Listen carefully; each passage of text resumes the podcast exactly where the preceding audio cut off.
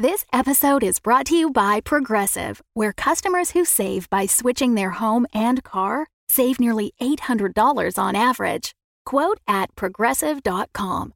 Progressive Casualty Insurance Company and Affiliates. National average 12 month savings of $793 by new customers surveyed who saved with Progressive between June 2021 and May 2022. Potential savings will vary. I'm a person who likes to be with other people, but definitely likes my alone time. When I'm with other people, I like to be lively and fun and active and engaged. Uh, I like to have a lot of fun, but I like to accomplish things. And why I'm here on Earth? Hmm. I think my siblings needed a baby of the family. Previously in Greater Boston. I'm Dimitri's big sister, Nika. Together, we solve great mysteries. She's been hit by that stuff, the, the beams, and they're hot. I don't want to talk about it. Dear Daddy, Bobby said that you and she aren't married anymore. That made me sad and I cried. Well, okay then.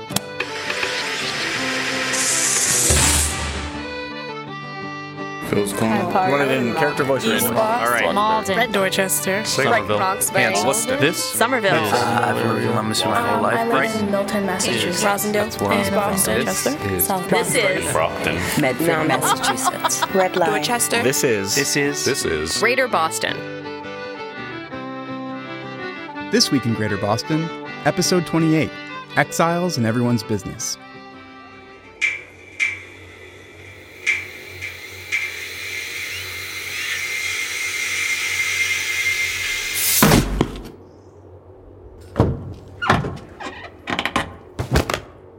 Oliver's human sized escape tube led to an underground bunker he hadn't visited in years, somewhere between Red Line and the Blue Line, far below the trains and stations, but still connected to the abandoned tunnels branching into both the mobile subterranean city and the MBTA transit system. He spent weeks poking around the crates of stolen goods and artwork, abandoned projects from another life, all while drinking coffee and reading the paper, which he'd set to deliver via a timed pneumatic tube. When there was a story on Redline, he diligently clipped it from the paper and burned it with a match, careful not to read a word. One day he glimpsed equipment through the center of the paper, where a freshly clipped hole now was. The cages and water bottles and boxes of food pellets, incubators and bags of straw and grass and Wait, guinea pigs? Keep moving forward. That's what I need to do. I I need a new identity. This one is presently tarnished. I'm still on the guinea pig breeding equipment. Now, where is my Rolodex? I'll send a tube to Captain Lamplighter, along with her typical fee. Perhaps a bit extra given inflation. She owes me a favor, so I'm sure she can expedite the process. He would always be Oliver West in his mind. Of all his names, it was his favorite. Sounded legitimate, important, powerful, and Oliver had done all he could to make his life match the importance of its label. But but now this name wouldn't do. So he would slip it off and choose another, like a fresh pair of well-tailored clothes. There. What? There was only one other person alive who knew about this location. He had dispatched Philip on a dangerous mission shortly after arriving in the bunker. Phil had contacted Oliver using an established go between, an information courier and professional handwriting imitator named Willard Maltby. Why does that name sound familiar? Oliver used Maltby to send Phil a cell phone and then left a message on the active device. He needed something, someone attended to. He needed Michael taken care of. Huh. Michael. I'm guessing Phil had a deliberate misinterpretation of those words, taking care of Michael by feeding him rather than disposing of him. That explains the groceries. Good for him. So where was Philip now? He had warned him to keep his distance, both from Oliver and the task he requested. Had he been caught? Had he led the authorities straight to his hideout? That didn't seem likely. As careless as Philip could be, he was also exceedingly loyal, his finest quality. Was he swinging by just to confirm the job was complete? Why take such a risk? Philip, is that you? I'm afraid not, Mr. West. Could I have a minute of your time? There is no Mr. West here. Sir, I am afraid you're mistaken. Come now, Mr. West. There's nothing to be afraid of. I have a business proposition for you. I'm guessing you may be interested given the condition of your failed publishing empire and uh, criminal activities.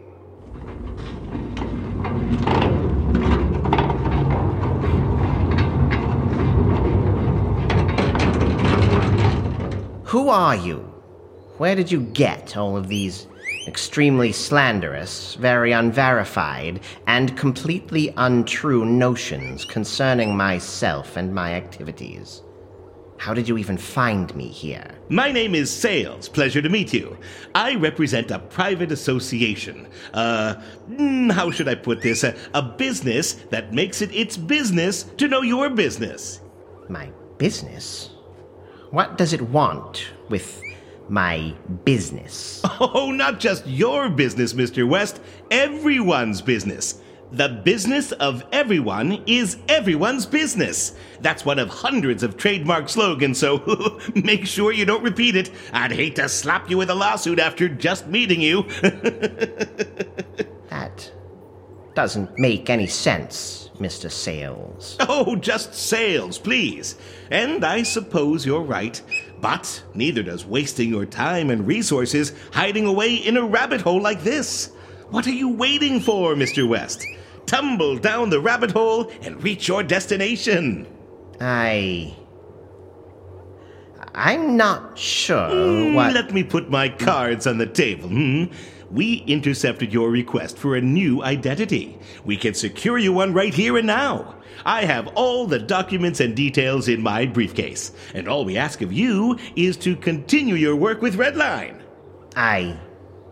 My work.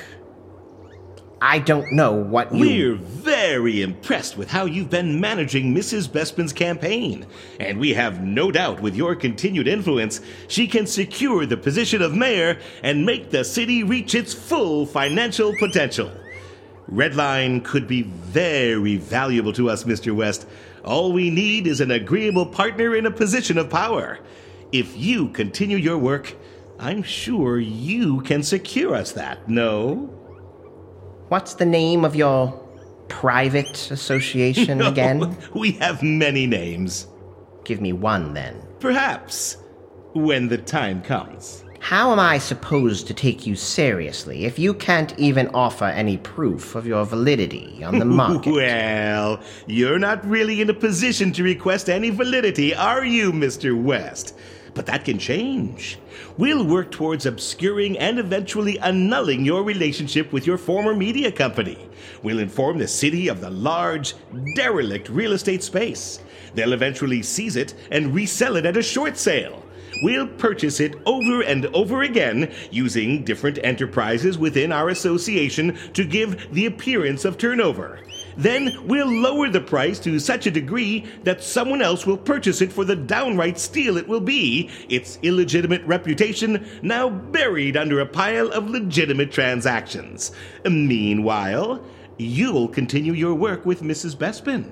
You'll secure Redline for us, for all of us. And once you do, we maximize the profits of the city. But how would I even begin to do that?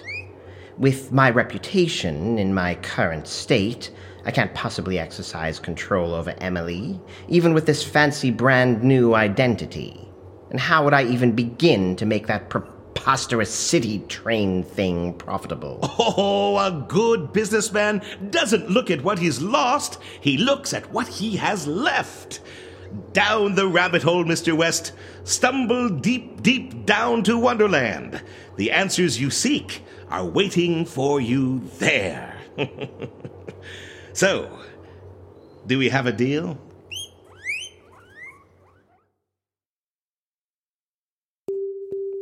Since the dawn of time, all of humanity has been drawn to the unexplained, the uncanny, the unsolvable.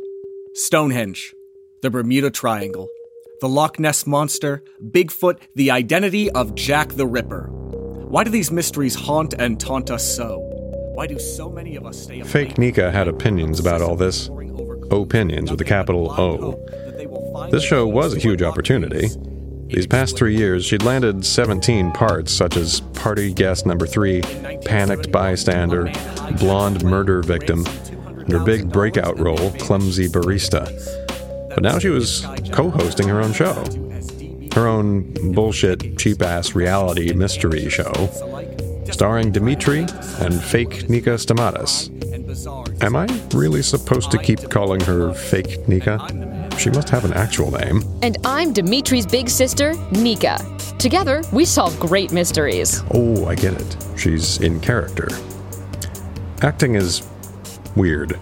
Today, we have returned to the city of our childhoods. Our beloved Boston, Massachusetts. Dimitri insisted on the location. We're here to search for another missing man, a would be philosopher king who walked the aisles of the subway preaching wisdom and reform and revolution. Only to vanish at the very moment of victory. Yes, today we begin tracking Professor Paul Montgomery Chelmsworth, the mayor of the Red Line, before the Red Line became Red Line, and before Red Line had a real mayor. And Chelmsworth provided the justification for shooting here. We will comb Chelmsworth's life and history to settle the question was Chelmsworth a tragic hero, whisked away by unseen forces? Or a cowardly fraud who shattered the promises he made and the dreams he inspired? Soon the world will know, because Stamatis and Stamatis are, are on, on, the case. case. Fake Nika approved, though.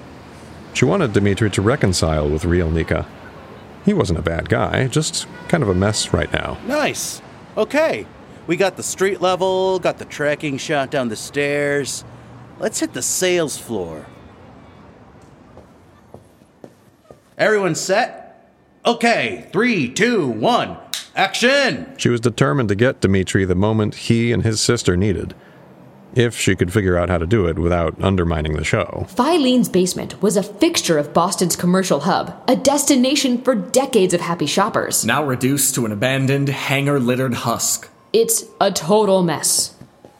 I think back that way. Yes, that looks like the manager's office. Chelmsworth's office during the campaign. Our first clue surely awaits us inside.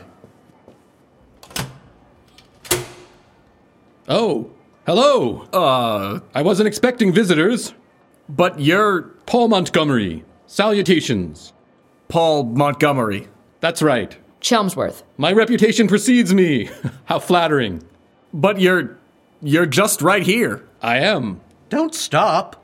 Work with it. But he's right here, sitting at his desk. Uh, well, Yes? Yes. We planned a five part series. He's been missing for over a year, and nobody thought to look in his chair? Not to me, Dimitri. Talk to Chelmsworth. Stay in the moment.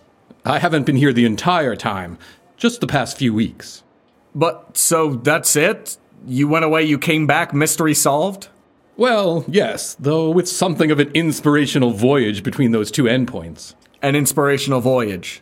You had an inspirational voyage. I did.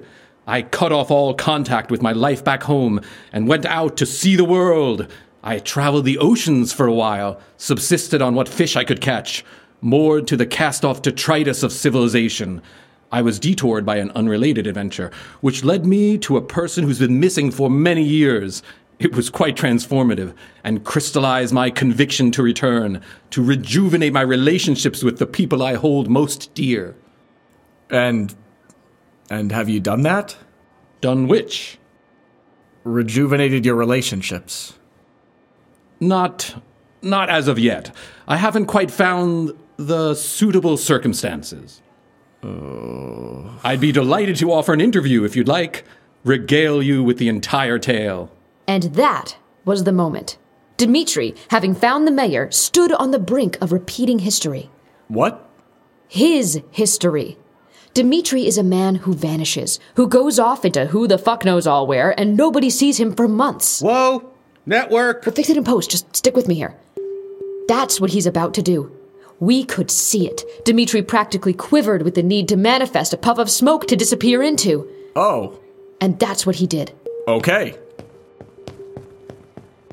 He vanished into the urban labyrinth, pursuing his true quest. We sought a missing man, with hardly an inkling that his return would spark another disappearance. I'm Nika Stamatis, And this is Inexplicable Riddles The Hunt for Dimitri. Okay. We begin our journey with a solved mystery the elusive Professor Paul Montgomery Chelmsworth in an exclusive interview. Oh. Uh. Okay. Should I just keep rolling? You should definitely keep rolling. Pawn to e e4. Pawn to e5. Pawn to f4. e5 pawn takes pawn f4. Bishop to c4. Queen to h4. Check. Hm, cheeky. King to f1. Pawn to b5. Bishop to b5. Knight to f6. Oh? Well then. Knight to f3. Queen to h6. Hmm. Pawn to d3. Knight to h5. Knight to h4. Queen to g5. Aggressive. Knight to f5. Pawn to c6. Pawn to g5. Knight to f6. Rook to g1. Pawn takes bishop, c to b5. Pawn to h4. Queen to g6. Pawn to h5. Queen to g5. Queen to f3. How are you? Knight to g8. Bishop takes pawn. f4. Queen to f6. Hmm. Knight to c3. Bishop to c5. Knight to d5. Queen to b2. Bishop to b6. Bishop takes rook, g1. Are you sure that's wise? What is happening to you, Michael? Queen takes Queen rook takes a1. rook a1. Check. Check. King to e2. Knight, to to a6. a6. Knight takes pawn g7. Check. King, King to to g8. g8. And queen to f6. Knight Knight, takes queen f6. f6. and bishop to e7. Checkmate. How do you keep anticipating exactly what It's I'm... It's like a swimming pool, and every drop of water is absorbed instantly. A thought, an experience, a feeling. If it's connected to another drop, then I'm connected to it. To you. Ripples on the surface of the water like. Michael, Michael, I think, you need to put down, the ball. But there's so much here. So much to see. You were so good, Leon. All of these feelings and thoughts for me, even the concern you have now. They're all so real and pure and genuine. even your thoughts and feelings are organized in such a meticulous way. I don't think this is good for you. Does it work for you? Can you read me like I can read you? No. You don't know how this feels. I don't. It's true, but I'm guessing you can sense what your behavior right now is reminding me. Pulling me out of the bar? In college. Other times, too. Caring for me. But I'm beyond that now, and I get to experience it here. From a completely different point of view. A better point of view. Not out of shame or guilt or any kind of pathetic remorse, but from a point of pride and love and compassion and. But that's not meant for you to feel. It's a manipulation. Those are my feelings. Don't you see the value in this? No. We've never been closer. We are literally arguing right now. Imagine if you could experience this for everyone in the world. That's not how life should work. Knowing how everyone thinks, feeling their feelings all of the time. Put down the ball. Don't Michael. deny the appeal of that, Leon. I can feel it in here. One of the molecules of water connected to billions. You like that idea. One of your biggest frustrations in life was how unorganized everything was. And. and. not just everything, but everyone, including me. So imagine if we could all be like you. I don't want everyone to be like me. If everyone were like me, I wouldn't be me. But if we could all share this. No. But I know so much more now. There are things you don't I know want to so know. much more. I know. Is that what it so takes? Much Do I need to show you everything? know so much more. I know so much more. So be it. I know So so, be much it. more. I'll I show know you. so much more. I know so much more. I know so much more. I know so much more. I know so much more. I know so much more. I know so much more. I know so much more. I know so much more. I know so much more. I know so much more. I know so much more.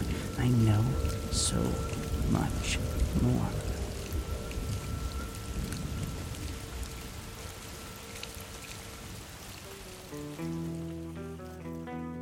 Have you ever felt like an exile or been banned from something? No, no, not really. Not, no, no. Yes, when I was younger. Do you want to talk about it? It was back during my first three years at school. The children back there were not really happy that I was one out of two who would actually go to the library and actually spend time in there. When I would sit down at uh, lunch tables, there were a few people who I can still remember their names. They would like actually physically get up and move to a different table.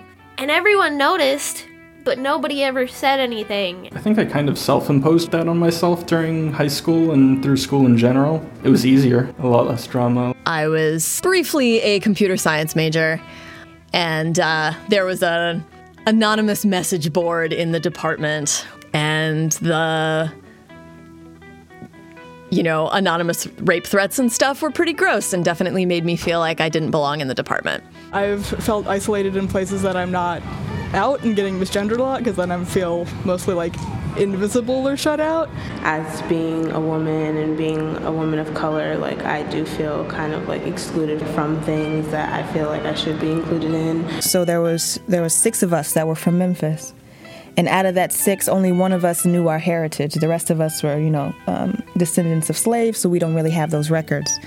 We were in the school here in the Northeast where most people here know where they're from. The most people here are first generation.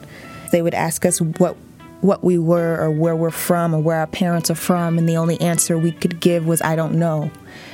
Uh, not knowing where you come from kind of exiles you from the rest of the black community because you should know. When I was like around middle school, I felt like I've done something wrong and I was never forgiven for, for that for a long period of time.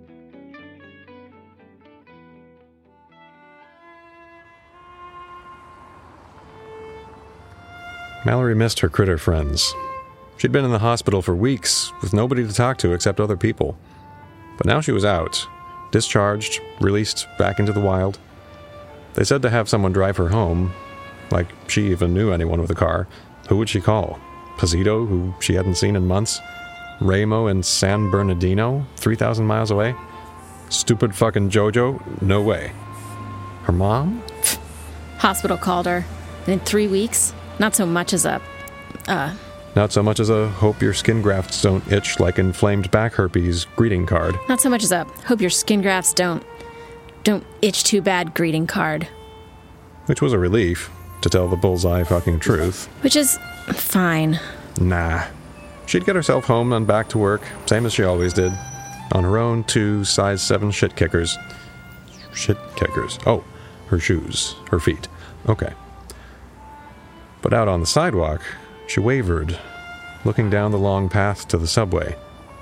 She could call someone. Here's my number. Not for the news, not for an interview. That's my personal number. For if you need anything, if I can help. She had called him once, actually. Someone had to take care of her friends, keep them in chow and water. Chucko was there for it. He fed her chinchilla, her mice, her parakeets, her koi, even texted photos of each one in case she was lonely. And that was great. But that was enough.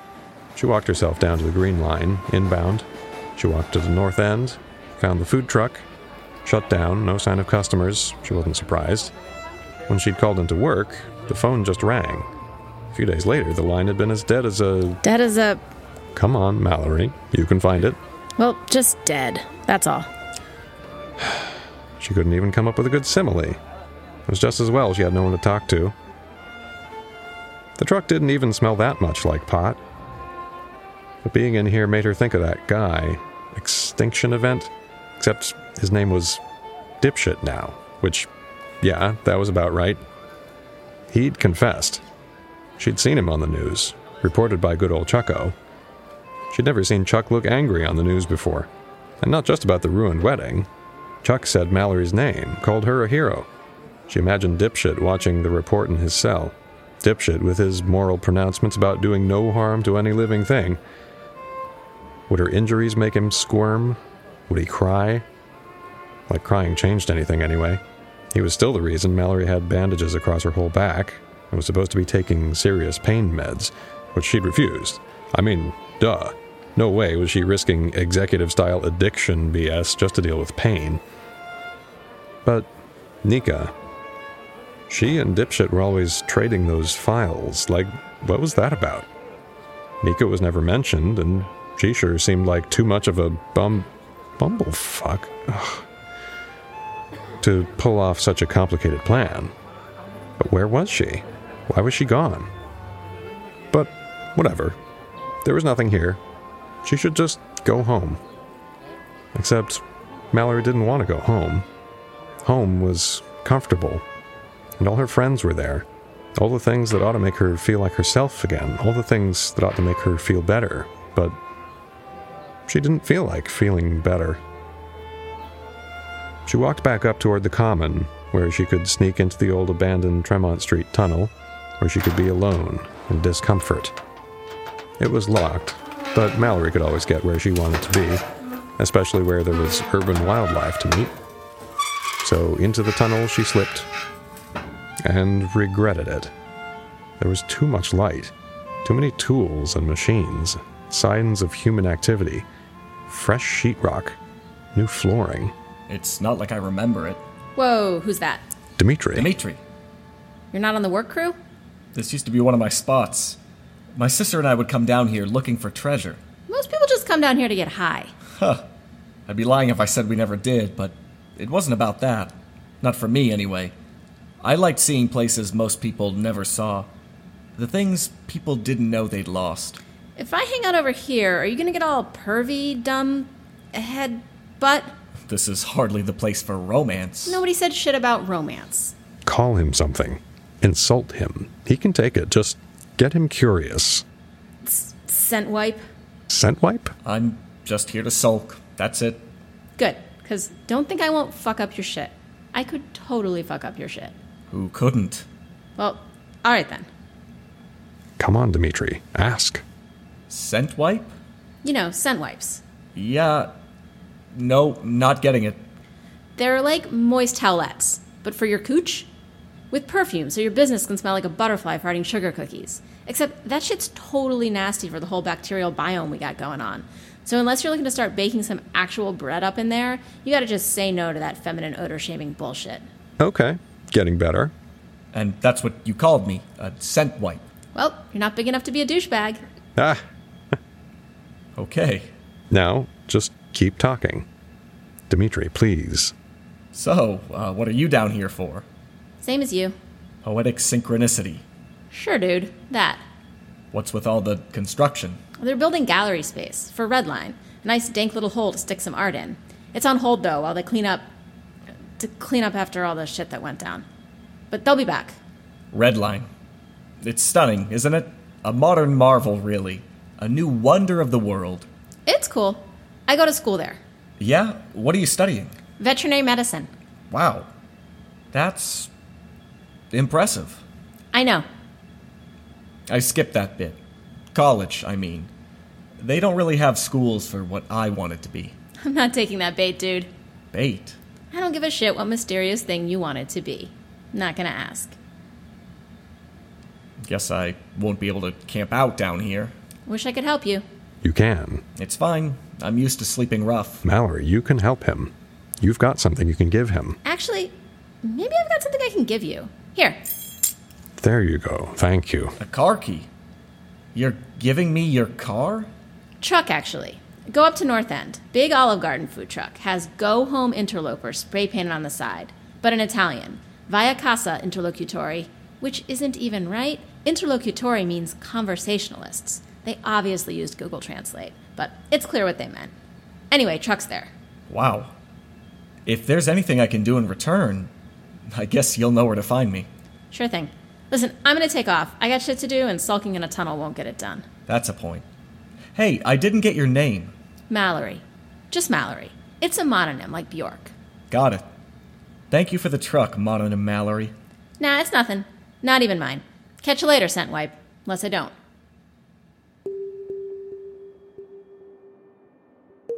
Hello, I'm Nika Stamatis, investigator extraordinaire.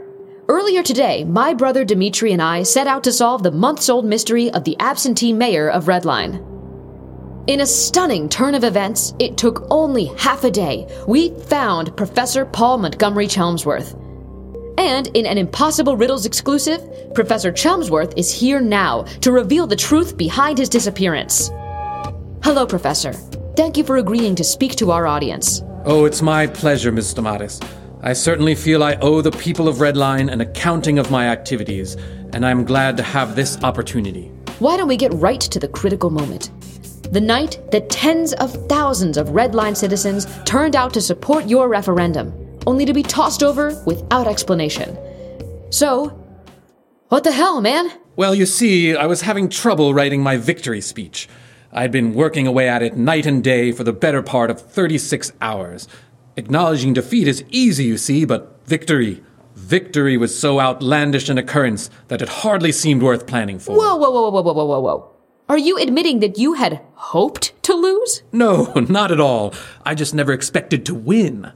And it took only the briefest of self reflection to realize that I was little more than a charismatic catalyst, an instrument of innovation, but not suited to the day to day needs of so complex an organism as a newborn city.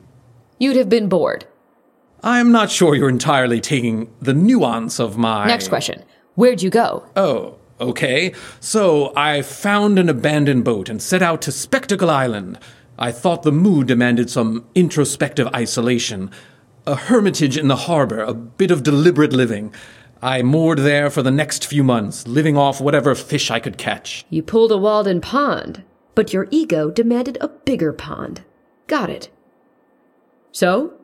Did any magical epiphanies hit you during your self indulgent pity party on Walden Garbage Dump? Uh, n- not right away, but then I found a message in a bottle, the old standard of impossible communication, a corked bottle washing in upon the waves. From a woman named. this is funny. What? Your name is Nika. Yeah. Yes?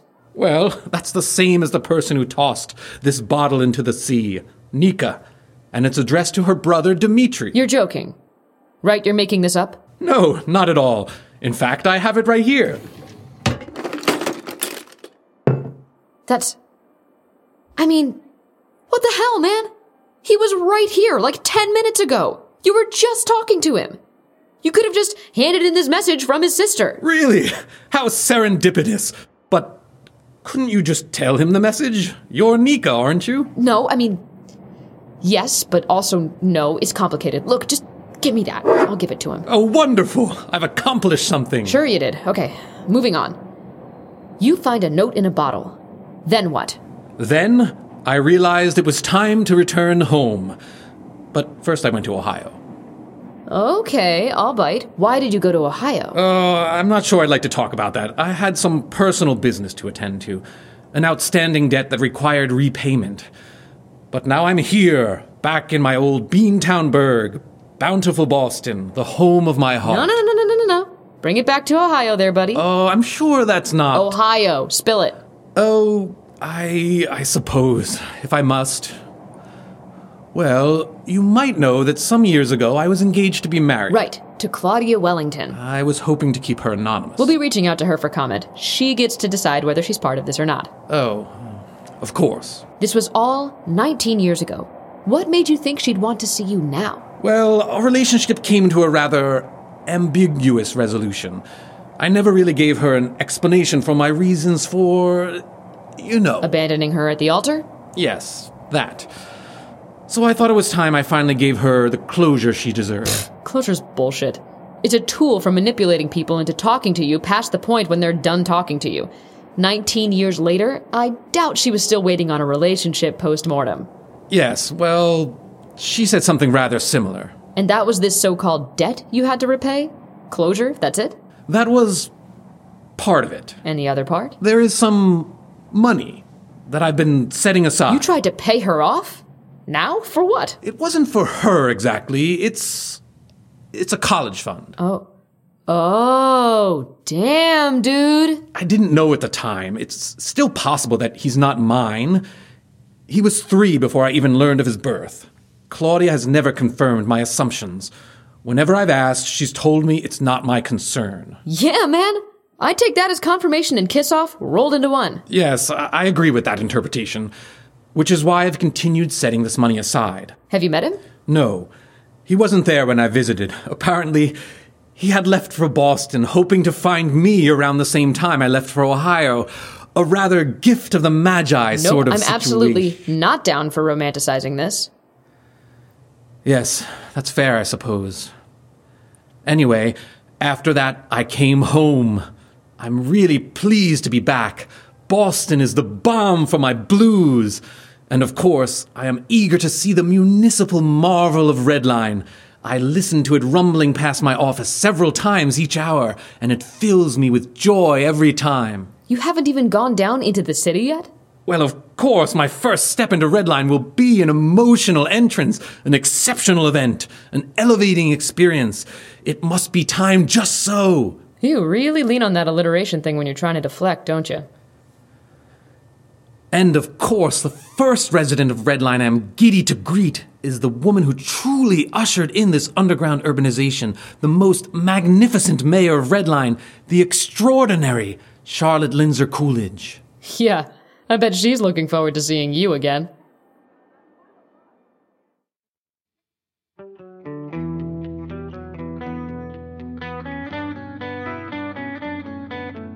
Greater Boston is written and produced by Alexander Danner and Jeff Van Dreason, with recording and technical assistance from Marck Harmon. Special thank you to our Greater Bostonian level patron Bridge for all that you do to support our show.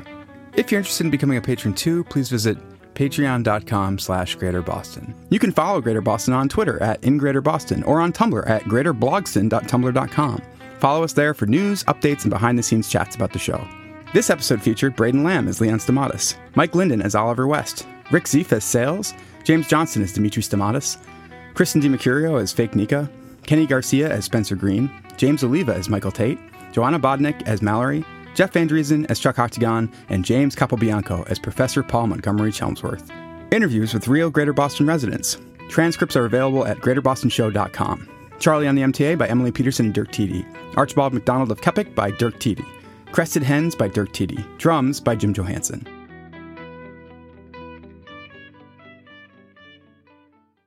I love that I have a Rolodex, and I'm going to pronounce it like that. Rolodex. Rolodex. candy? It's actually just a, a Rolodex of candy. Exactly. It is to keep my blood sugar elevated. Oliver's diabetic. well, he is now. After his Rolodex. After my after I finished my Rolodex. An inspirational voyage. You had an inspirational voyage. I did. Blah blah blah blah blah. Yeah, I'm gonna cut you just. Yeah, no, that's okay. That- That's pretty authentic to the mayor, anyway. blah blah blah blah blah. Blah blah blah blah blah blah blah blah blah blah blah. We're gonna cut to Dimitri saying what? The Fable and Folly Network, where fiction producers flourish. Space Podity. an actual play D&D Spelljammer podcast. In Space Podity, four adventurers visit the worlds and vex the GMs of other actual play shows. Keep listening for a sneak peek and please subscribe so you don't miss the first episodes, set in the campaign of the long-running Dungeons and Dragons podcast. Acting Captain's Log. We've crashed our flying birdbath mansion. Long story. The party of groundling adventurers on board is kind and heroic, but untrusting, and is staring at me. It consists of a traumatized minotaur, You want us to traumatize? a spooky Aasimar child. I'm an adult An now. adult Aasimar child, whom I suspect to be enthralled by a hidden power, and the most headstrong elf I have ever met. And that includes Rascal Gar, the cataclysmically reckless, from the former Erogenon Zed. Sounds fun. Also, the mansion's kitchens are out of ale. How am I going to function? Space Podity. Find us wherever your podcasts are.